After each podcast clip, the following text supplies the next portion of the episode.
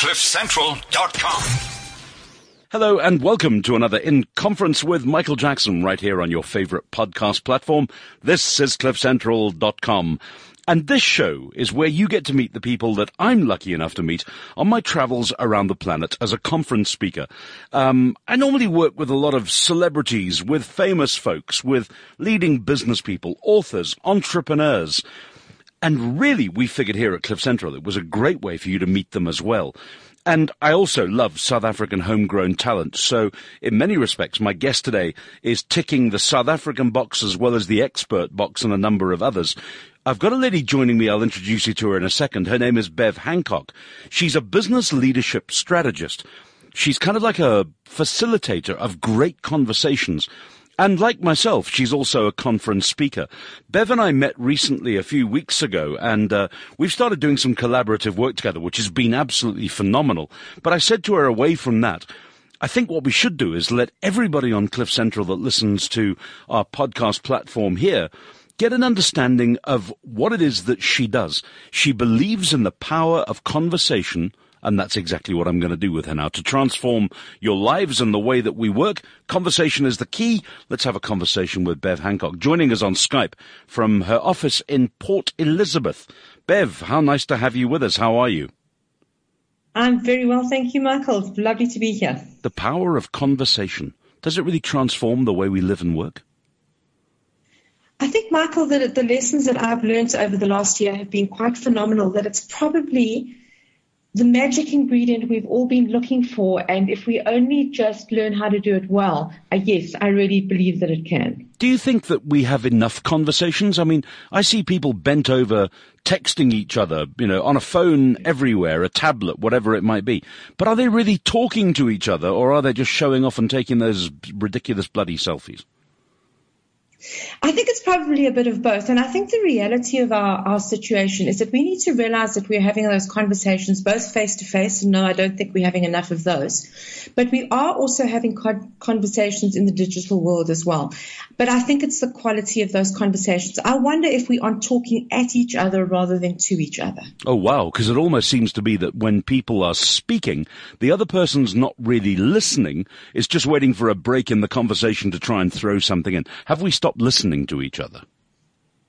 I think that is probably one of the biggest keys. I think to be truly present in a conversation is probably the greatest gift that you can give anybody. You become so real and so present and so there for them. And that's where really, really deep listening. You're listening to connect rather than to respond.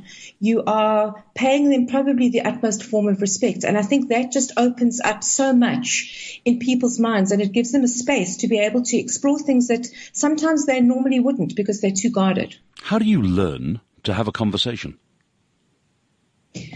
I think there's some basic foundation principles. I was I was very fortunate to be able to study with Judith Glaser last year, who wrote Conversational Intelligence. And if you like reading, it's a, it's certainly a brilliant book.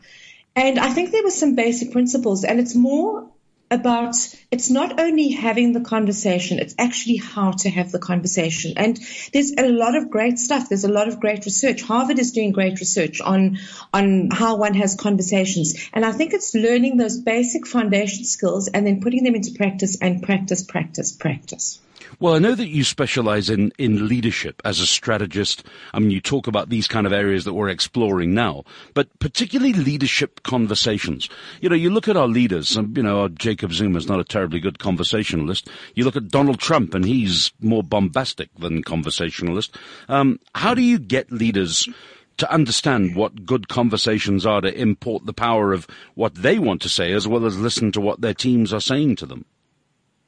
I think the first point that leaders need to be aware of is that they actually determine the quality of the conversation in the organization. Uh, one thing that I have found very prevalent in companies is that you have formal communications that you have in boardrooms and meetings and offices. And then you have the conversation that happens in the shadow network where everybody leaves the offices and talks in the corridor and on the way to the parking lot and in the taxi. Mm-hmm. And if leaders realize that they actually determine the quality of those conversations and they use that as, as a starting place, I think they would be a lot more aware of the words that they use and the power of those conversations. When they connect with that level of awareness, and awareness is a very important leadership word, that is when conversations start taking on a power for strategy and culture? Well, I know that we've started working, uh, yourself and myself, in a, in a new specific area, because um, we're both doing a lot of conference work. Um, and I've found, as we discussed when I first met you, that you know, in many respects, great professional speakers get hired because the other speakers in the business are really poor, which I guess is some form of conversation.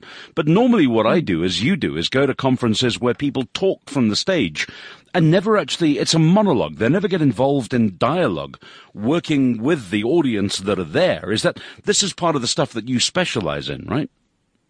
Very much so, because I think you know what I love about conferences is that they are they inspire and ignite thought, which is very powerful. So that that for me is where the biggest benefit comes in. But they are talking at rather than talking to. And I think where the real opportunity for conferences come in, whether or not it's an internal conference or whether it's an external conference, it is allowing those voices in the room. We've spoken about turning the lights down on the stage and turning them up in the auditorium and listening to the voices in the audience because as as I'm listening to you as a conference speaker, I mean I was listening to one of your videos this morning, it sparked all kinds of thinking in my own head. And where does that thinking go? And that's where these conversations become so powerful. And there's a real add on to that is that when you give people a voice, your level of engagement goes up. So they don't go away and go back to default behavior. They actually build that thinking into the wisdom of the organization. And I really believe it's an uncharted space. And if we can get that right, Michael, I think we could turn conferencing into something absolutely phenomenally powerful. Well, I'm very keen to explore that with you and all the people that we work with as well. But, you know, th- this creating conversations with high impact. I mean, I know that on your on your CV it says you help create high impact team conversations. What are those, and how the hell do you do that? Okay, so the first thing, any high impact conversation has to have a very clear focused goal. And that's where, that's why I love working with strategy. I like trying to demystify strategy and turn it into something that is practical. I was at a client the other day and I asked them what their vision was and they couldn't tell me if you have a vision, it has to be compelling. And that conversation, when it has high impact, will take your vision to the next level of greatness in your company. So it's how you have those clear, focused conversations that move your organization. You, you, you're actually starting to unpack the stuff that really matters and moving it all towards this wonderful place of achievement, of making your goals turning your strategy into reality, making money, um, making a better life and a better world, which is becoming increasingly more important. And it's actually how one does that. And there are a lot of tools that you can do, use to do that. And that's basically what I use. I use a whole lot of different ways of having conversations. So whether someone's listening to this right now in their own space as an employee or an entrepreneur or somebody who's listening from a, a, a large corporation, let's say, for example, you're effectively saying, get your strategy for whatever it is that you want to achieve turned into mm-hmm. common goals and put those mm-hmm. goals into a conversational sense where you can talk about them with people to help you achieve them, help you achieve your goals, help you deliver your strategy. Does that make sense?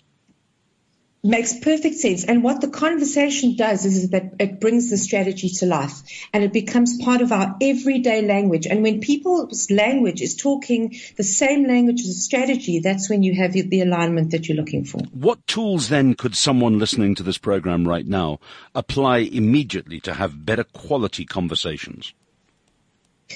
I would say two things. The first thing is listen. Listening tools and listening carefully, switching off that that inner dialogue that's going on inside your head that stops you from listening. That's that's a really um, great thing to do.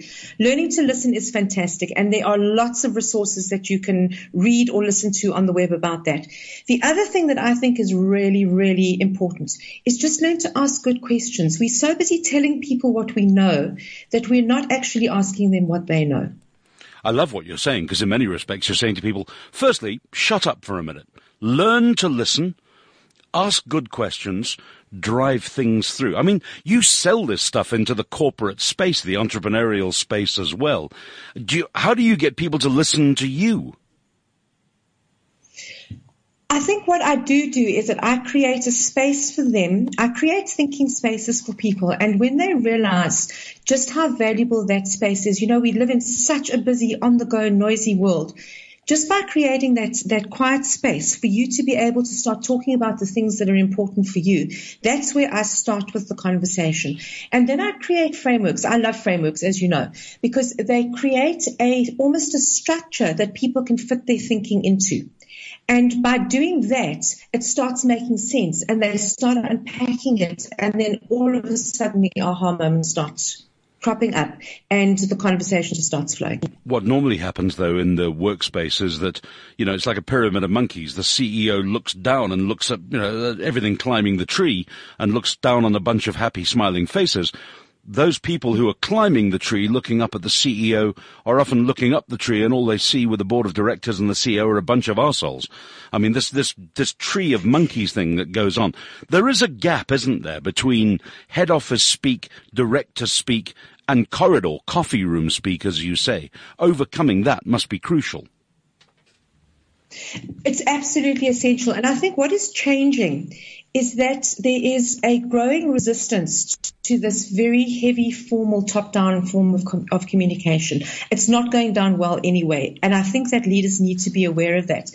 I think one of my strengths that I bring into the workplace is that I'm not intimidated by CEOs. I do not see them as being um, extra special. I see them as people. And I see them as being as valuable as the janitor, as the secretary, as the manager, as the artist, whatever. And in doing that, to me, I give them equal respect and equal attention. And when they can learn to do that, your great CEOs, your really great CEOs and top managers will be able to talk to any person in their organization. And with structures flattening, we need to stop having these pyramid shaped conversations and we need to start connecting more as people. It's weird though, really, Bev, because the more important people think they get, the more they start to use big words and language, the kind of stuff that isn't shared around the family braai.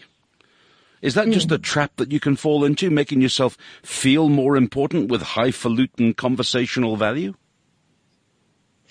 That is that's very true because as you get better at conversations, your language actually gets simpler.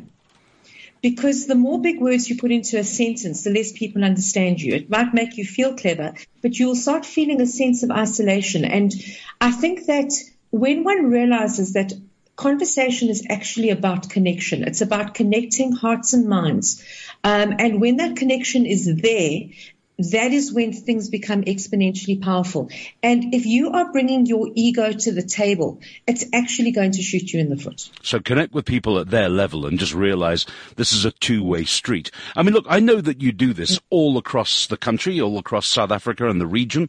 Um, how do people get hold of Bev Hancock to learn a little bit more about the stuff that you're talking about? How do they engage in conversation with you for those people listening to this podcast right now? Well, Michael, I'm on all the normal on all the normal channels, and I, am very good at the, the electronic channels. I do enjoy them, um, but I think probably the easiest would be at my website, which is www.bevhancock.com. It's fairly easy. Um, I'm also on Twitter and Facebook, and um, and LinkedIn. So you really just need to type in Bev Hancock, Port Elizabeth, and I will pop up. So Bev Hancock, Port Elizabeth, not a bad thing to search for on Google and she'll crop up everywhere. We've got 20 seconds to say goodbye, but I know that you're working particularly in the art of conferencing, uh, trying to get better conferences going with dialogue, and I wish you much success on that, Bev. I would urge anyone listening to this to go and seek Bev Hancock out right now. 15 minutes flies by. I mean, it's just absolutely nuts. Last thoughts though, Bev, in terms of summing up, 30 seconds or so? I think the last thing I'd really like to say is what if it was just this simple? that we started talking to each other. And we started talking to each other in a way that really got us the results that we were looking for. Just how magic would that be? Wouldn't it be absolutely sensational? So if you want to have a better conversation, maybe the best place to start is with Bev Hancock. Go Google her, look her up, find out what's going on. BevHancock.com as well. Um, it's been a pleasure chatting with you, Bev. I look forward to seeing you influencing more and more conferences around the world as well as more and more customers. Thank you for being with us on cliffcentral.com. Thank you, and thank you for having me. And we'll be back with more podcasts every Tuesday afternoon, 2.45 live. But of course, with the podcast, you can listen to us wherever you are, whatever time you want. And we're only too delighted to share that with you.